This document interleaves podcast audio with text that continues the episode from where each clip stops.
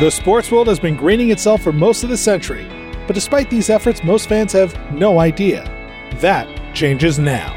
Welcome to Green Sports Pod.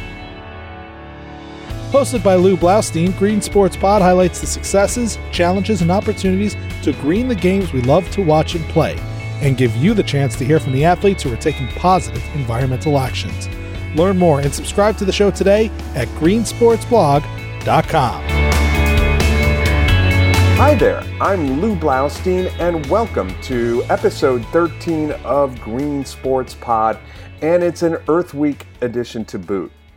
Today's guest is Joanne Pasternak, President and Chief Impact Officer of Oliver Rose, a sports philanthropy agency, and she's also the founder of Athletes Voices, a webinar series that features athletes and others speaking out on important social issues. I was excited to talk with Pasternak about her work to help teams, athletes, and brands take on a variety of societal problems, including environmental and climate issues.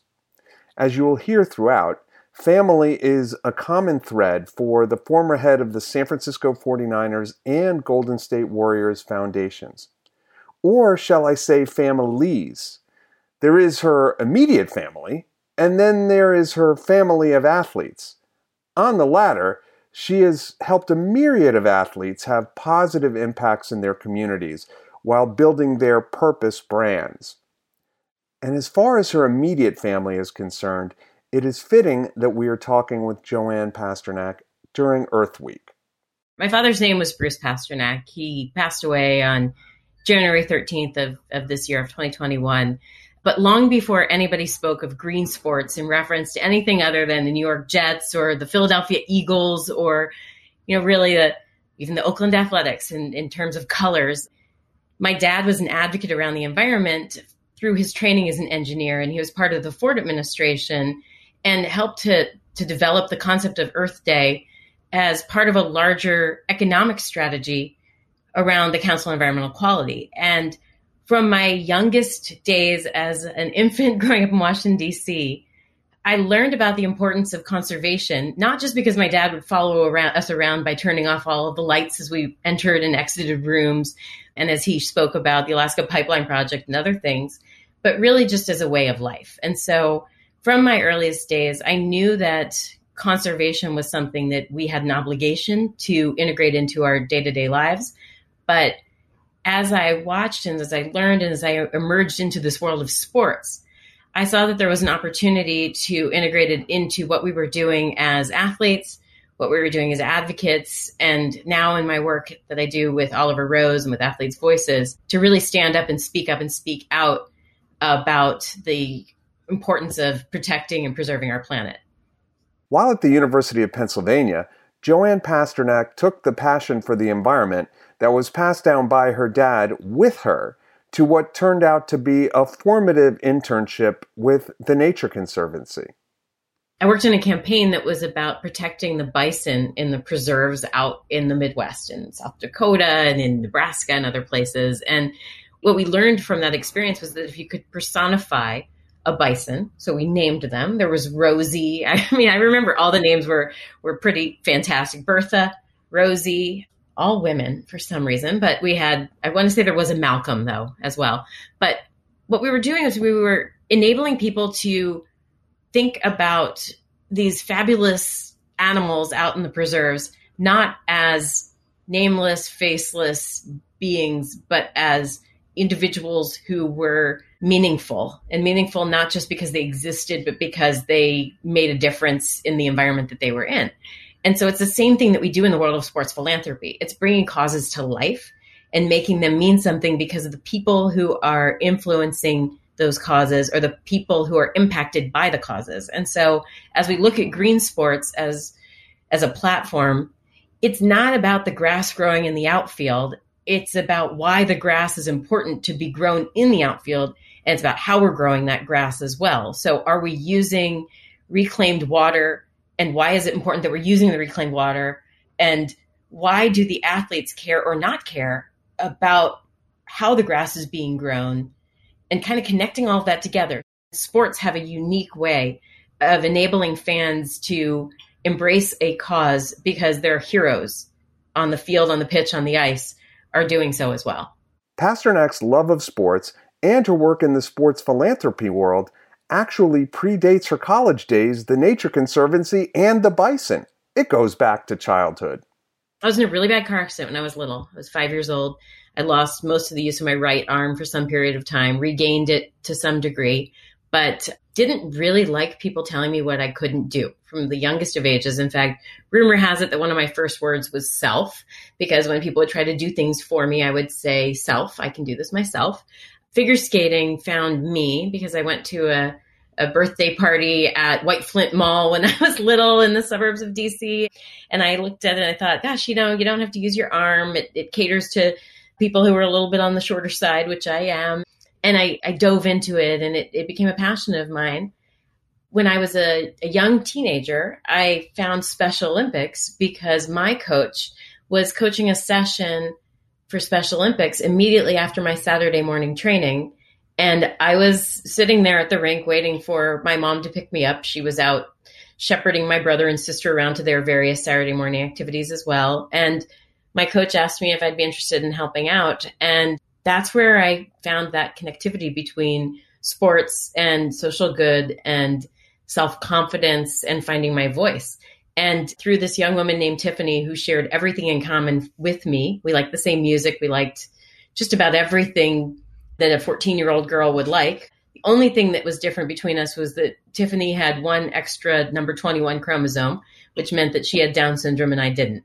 Other than that, we were very similar. Tiffany was being bullied at school at the time. I was too. I was a skinny little thing with red curly hair as a result, I felt like I couldn't be my true self. Tiffany was in an integrated program at the school and was being bullied because for her school academically it was more difficult. We together created an event to showcase what Tiffany was learning in this skating program. And it was everything. I mean, it really made a huge difference for both of us because I saw myself as a leader for the first time. And Tiffany saw herself as somebody who was better than almost everybody else in her class at something. And that was really the start of my career as a sports philanthropist.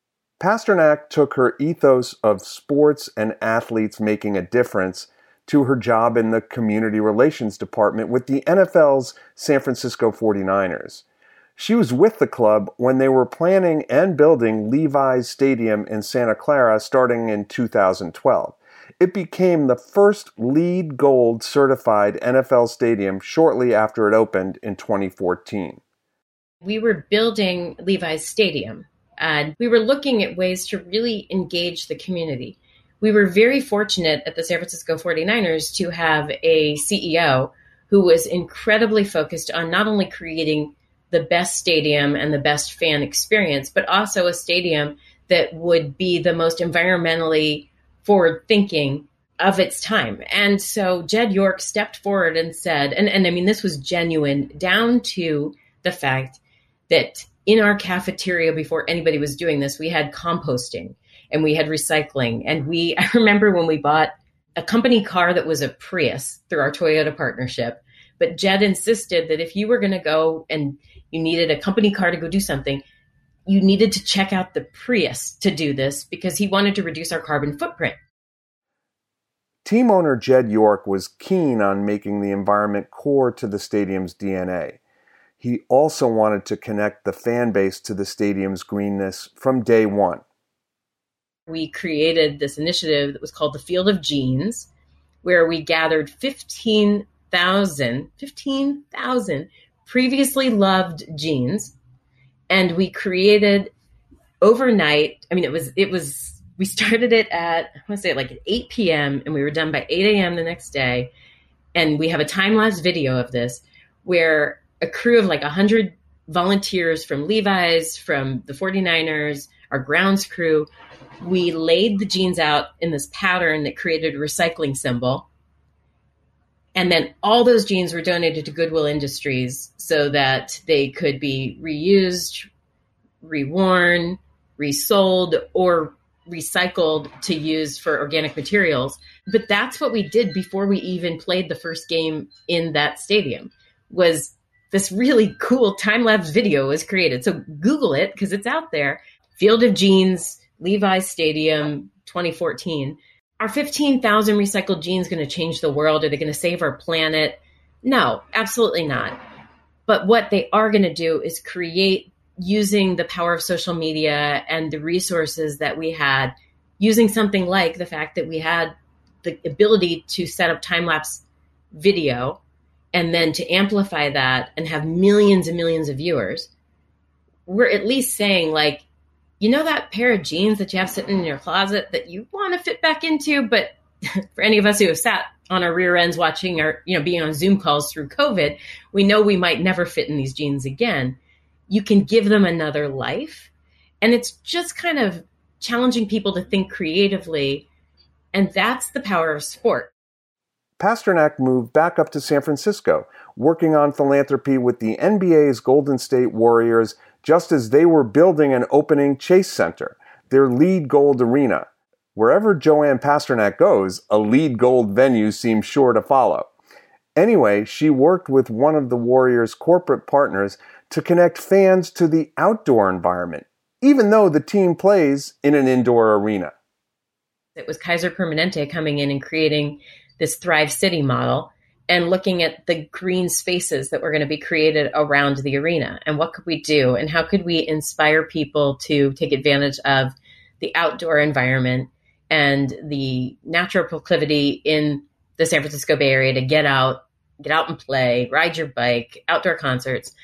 Now, no one could have predicted COVID and the inability to gather in groups, but regardless, the pathways, the bike paths, the, the open spaces that were created, and then again, the commitment to providing a home for a farmers market, providing spaces for local chefs and organic produce and other things was immediately part of the plan as the arena was being built.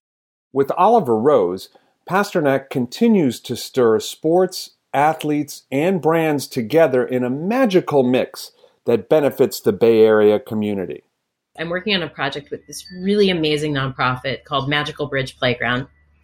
Magical Bridge creates inclusive play spaces that are accessible for kids with and without, and adults with and without disabilities.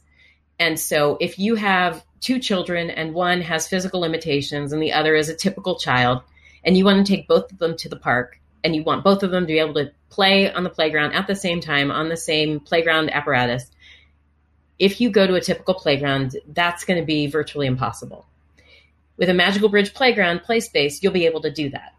They'll both be able to play together. And as a parent, you'll be able to stand there and enjoy both of them playing together at the same time what's magical about Magical Bridge is that we've leaned in and we partnered up with sports teams to create really fun, integrative, innovative spaces. We've partnered up with local innovators to make sure that these spaces are green spaces as well. We're using recycled materials, we're using innovative technologies, and then we're also looking at how we can bring more visibility by having athletes join us. So I just did an event couple weeks ago on National Down Syndrome Awareness Day with a 49ers alumnus, Ian Williams, who has leaned in very heavily to support abilities mattering. And we talked about the green initiatives, we talked about the inclusivity around it, and we talked about how all kids deserve a place that's safe for them to play and to play together. So you're you're pulling it all together, but where it got really fun was when we were talking about the recycled tires that had been used to, to create non-toxic, bouncy, and non-environmentally invasive play surfaces that were also wheelchair accessible. So Oliver Rose, with Pasternak at the helm, is the ultimate sports philanthropy connector, or as her grandmother would have said, my grandmother would have called me a yenta. You know, it was like the old Yiddish word that means I'm a matchmaker here. It's my my natural desire to figure out who belongs to whom and why and to figure out why people should be working together. I I think the competitor in me wants people to win, but the teammate in me wants people to win together.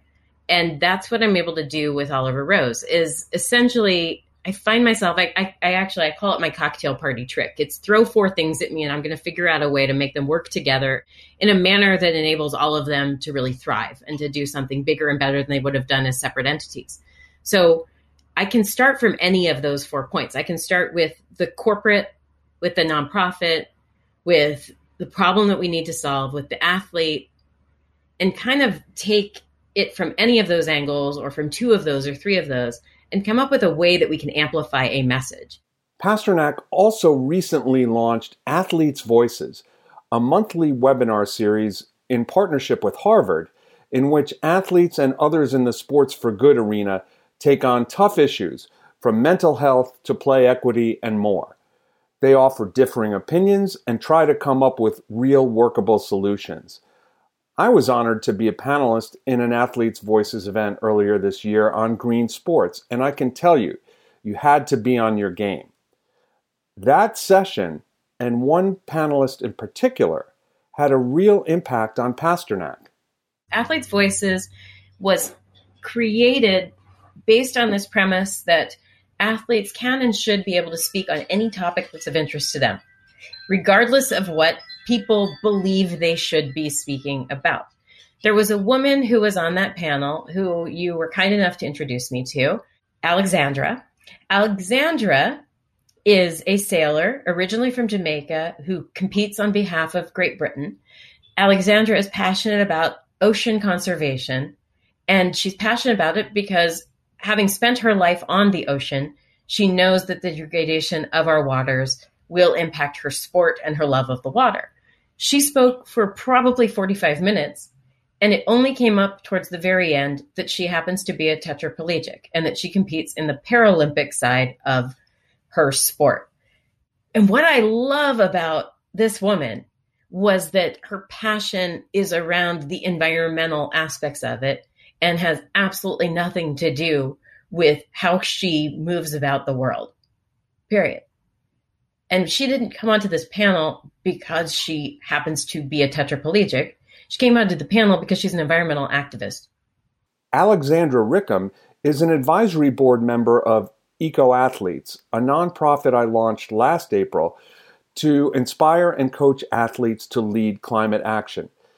She's also an Eco Athletes champion and is a green sports rock star. Another Eco Athletes champion who was part of that Athletes Voices panel prompted Pasternak to become philosophical about the cost of climate inaction. One of my favorite, favorite guys who played for the Niners is Brian Jennings, who was a long snapper in the league for a tremendous amount of time. Brian is one of the greatest health advocates I know. He lives as he speaks, and he is a master yoga instructor. He is tremendously committed to healthy lifestyle. He's a green advocate. He practices as he speaks. And so when Brian stands up and starts talking about how to live a healthy lifestyle and how to minimize his carbon footprint, he, he's doing that every single day. So there's authenticity behind it. So if somebody comes to me and they'd like for somebody to speak about holistic living, I would love for them to have Brian be their spokesperson versus a different athlete who may seem a little snazzier from a visibility standpoint, but who won't be able to speak as naturally or authentically around that platform. For Pasternak, when it comes to green brands that want to connect with athletes, she will only recommend those who walk the green walk as well as talk the green talk. Amy Steele, who had her entire life upended by heat stroke and just kind of taking a step back and in a predictive fashion saying, what does the world look like as we look forward 5, 10, 20, 30 years from now if we don't step in right now and start to think about what our world becomes when we aren't taking an interest today? It reminds me of that story, The Lorax, you know, by Dr. Seuss and also, you know, as somebody who grew up with a very, very strong Jewish education and has hanging here on my wall, a, a, you know, the poem that's that really talks about why we need to remember that even if somebody isn't coming after me, that if I don't speak up today, that eventually nobody will be left to speak for me.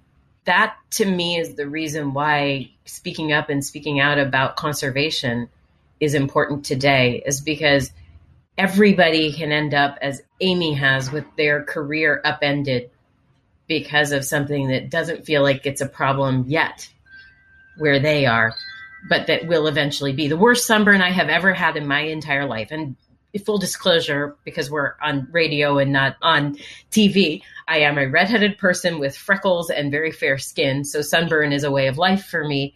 But the worst sunburn I've ever had was when I was on the Gold Coast in Australia. And even though my dad used to chase us around with sunblock, I still got a blistering sunblock, a sunburn on my shoulders. It was in Australia. And I remember that moment. And I remember my dad saying to me, that, Joanne, is a hole in the ozone layer. And that is what climate change looks like. As I said at the top, and as you've heard throughout, family plays a seminal role in Pasternak's approach to sports philanthropy, including on green issues. This next cut weaves in her grandma, her brother, her son, and climate action in a very navel way my grandma had this expression, which it took me a really long time to understand it, but she used to say, and I'm sure it sounded better in Yiddish, but she would say, people only care about their own belly buttons.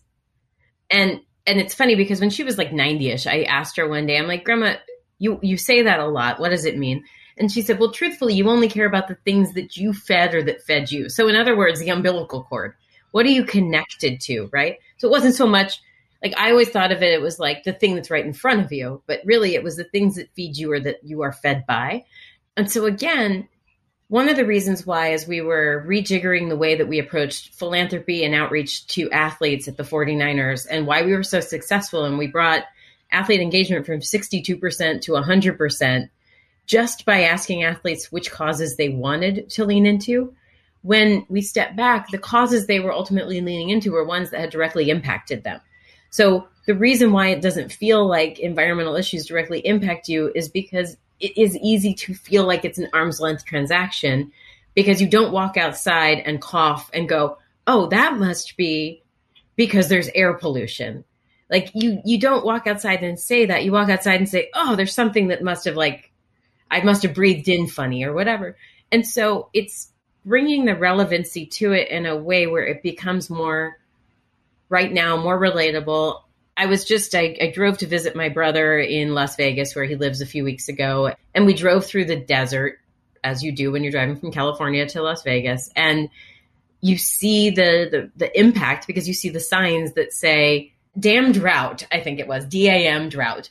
And, and it's about water usage and reminding people that California is in a constant state of either drought or near drought and that we need to think about how we're using water. One thing that is very relevant in sports, especially during this COVID 19 era, is the environment of the locker room, keeping it as safe as possible from pathogens.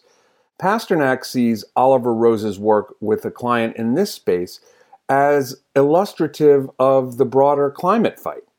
I'm working with a company right now called Applied Silver, which is an antimicrobial additive that goes into industrial laundry. We're in a bunch of locker rooms, and it's a very natural way to, it's using silver, really a silver product, to eliminate pathogens inside of locker rooms. And so we're, we're fighting MRSA and staph infections and things like that. When we had the opportunity to have the product at the Niners locker room, and we showed that the efficacy data showed that 99.999% of all these the bacteria was eliminated just by putting this product in it was so obvious that the efficacy data was there. They were like, cool.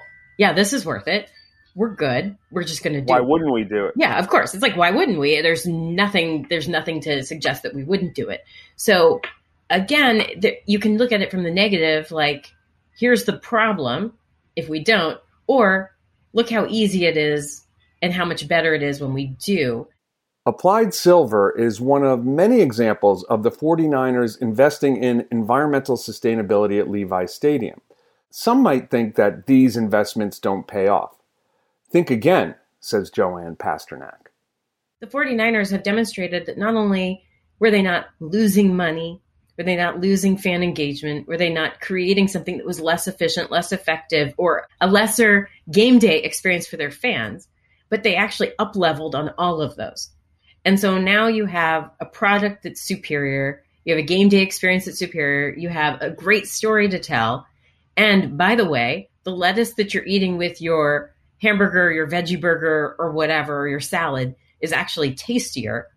And oh, by the way, you're actually doing something that's good for the environment. Like, okay, why not?